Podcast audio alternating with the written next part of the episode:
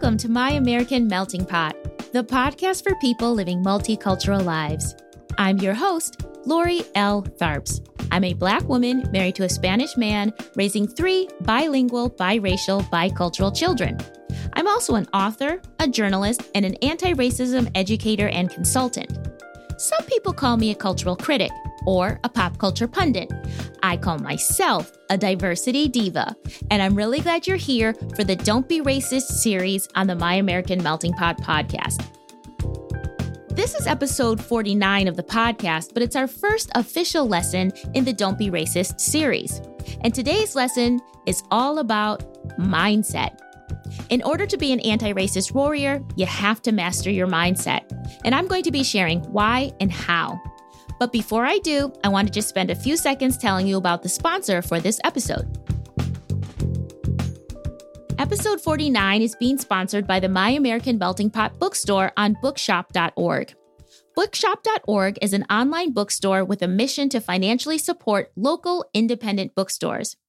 Indie bookstores can now open their own online storefront on Bookshop.org and finally compete with Amazon. Other bloggers and content creators like myself can also open their own online storefronts.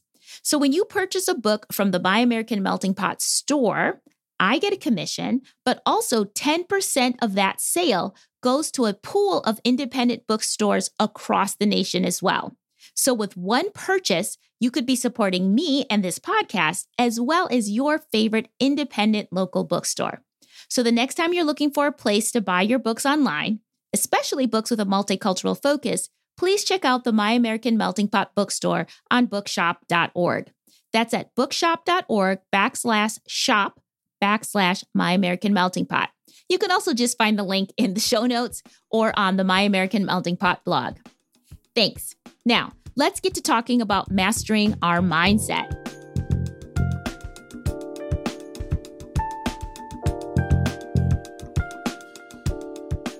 Okay, class is officially in session.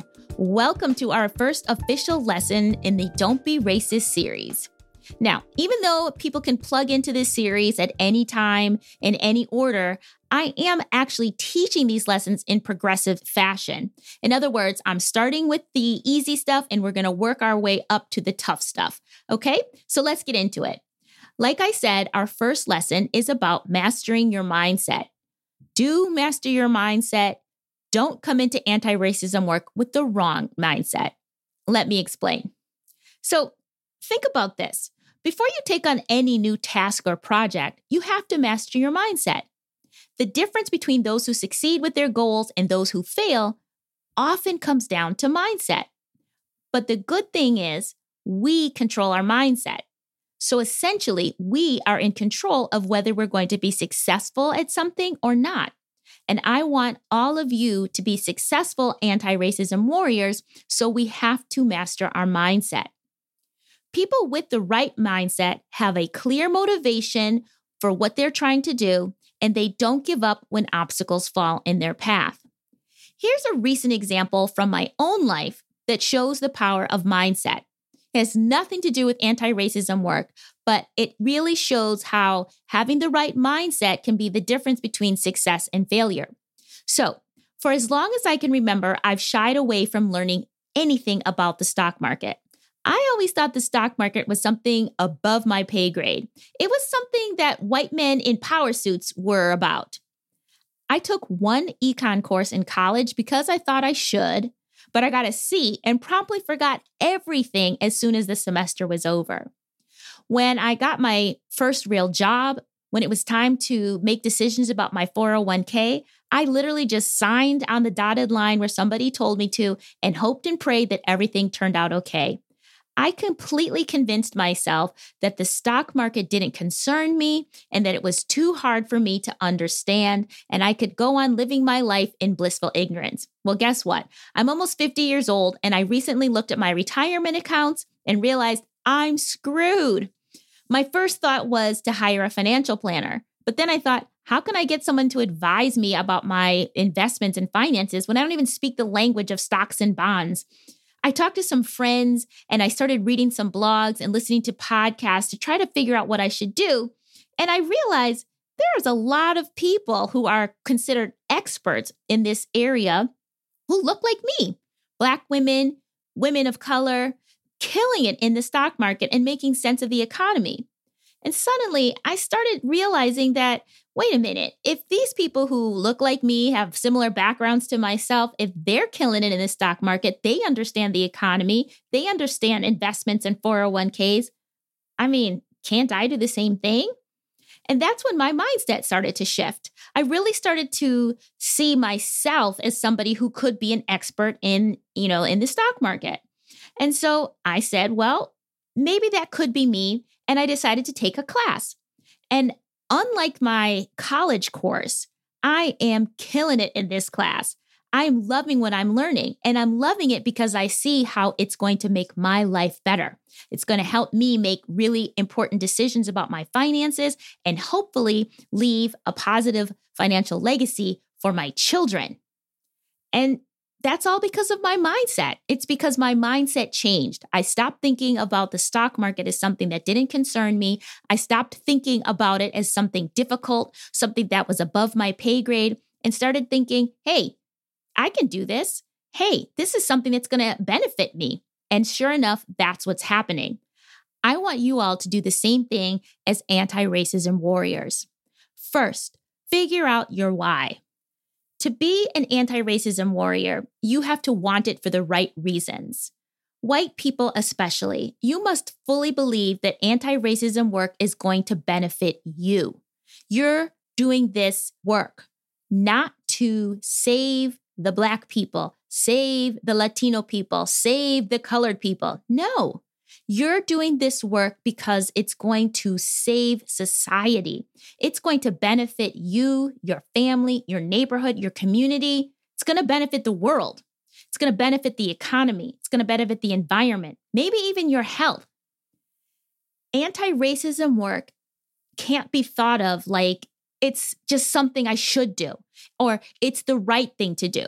That's the attitude I went into my econ class with. And look, I got a C and I forgot everything I learned because I wasn't really committed to the work for the right reasons. So you can't think about anti-racism work, particularly as a white person, as some sort of charity work or service work or something to assuage your guilty conscience. Racism is like drunk driving. It hurts everyone. Even if there's just one drunk driver on the road, no one is safe. Well, no one is safe if racists are on the road, if racists rule our society. In a nutshell, if America utilized the full potential of all of its citizens, instead of keeping so many of them, let's say, locked up in prison or languishing in underfunded schools and underpaid and underutilized because of their race or their gender, we would be living in such a better world. If we stay with that drunk driving analogy, we'd be living in a safer world, a world where people weren't fearful, a world where people weren't in danger of being killed by someone else's hubris, right? We waste our greatest asset as a country, which is our human capital, because we are so wedded to racism. I mean, go with me here. The person who could figure out a cure for cancer or COVID could be sitting in a prison cell right now and will never get the benefit of their wisdom. The person who might have a solution for climate change may have been shot last week by the police because he was mistaken for a criminal as he was jogging in his own neighborhood. The next Bill Gates may never donate $1 because she died while giving birth because her doctors ignored her cries of pain. You see what I'm saying? That anti-racism work isn't just about making it better for your Black friends or your Latino neighbors. Anti-racism work really uplifts everyone. By being anti-racism warriors, you'll be improving the quality of life for all of America's citizens. And considering that we're living through the horrors of a global pandemic coupled with a civil rights uprising, I think we all want to see a better tomorrow. Am I right? So that's your why to mastering your mindset. Now, what about the how? How do you master your mindset? How do you get to the point where you really truly believe those things that I was just saying? How do you get yourself beyond thinking, oh, I should just do this because it's the right thing, or I feel guilty, so I should do something? How do you do that? Guess what? I'm not going to give you the exact answer. I'm not going to tell you how to master your mindset with the step-by-step process. I mean, I could give you a bunch of ideas and theories, but it's not really necessary because you already know how. I'm going to bet that you've already mastered your mindset around hard things before. I mean, if you've taken up yoga, if you started drinking green smoothies, all of that had to be done because you were convinced somehow that these things would enhance your life. I mean, you don't just start tying yourself up in strange knots because a yogi told you that was the right thing to do. You don't start doing fire breaths out of your nose and just understand that it's automatically going to be great for you. You have to change your mindset and saying to yourself, this really must be good for me, so I'm going to do the work until it feels good to tie myself up in knots. It feels good to blow fire breaths out of my nose. If you started eating kale, like putting this bitter, hard leaf into your salads or into your smoothies, that couldn't have come naturally. You had to read something or someone had to tell you about it, and you had to change your mindset to saying, hey, even though this hard, bitter green leaf tastes like trash, I'm still going to eat it because I know it's good for me. You already mastered your mindset in these different ways. And we do it all the time. We read, we talk to experts, we consult our friends, we get a coach, we take a class, we get accountability partners, all of the above, whatever it takes, just do it.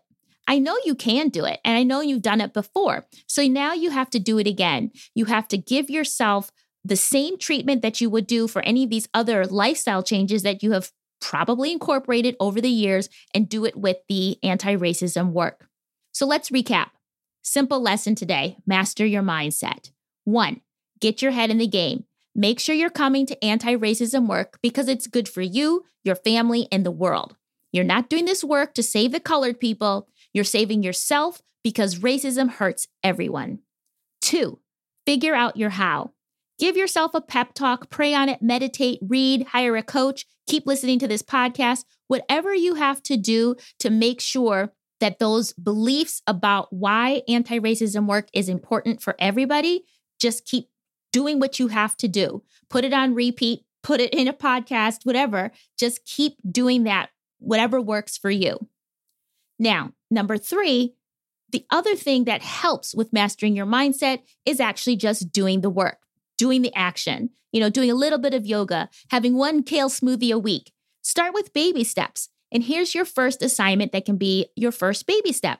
Educate yourself this week by watching one documentary about racial inequality in the United States. I'll leave some ideas for you in the show notes, but that's it. That's a first step, is to educate yourself by watching one documentary over the course of this next week about racial inequality. You think you can do that? I know you can. That's it. Class is over. Master your mindset. Now, give yourself a pat on the back for showing up today, and I'll see you next Friday.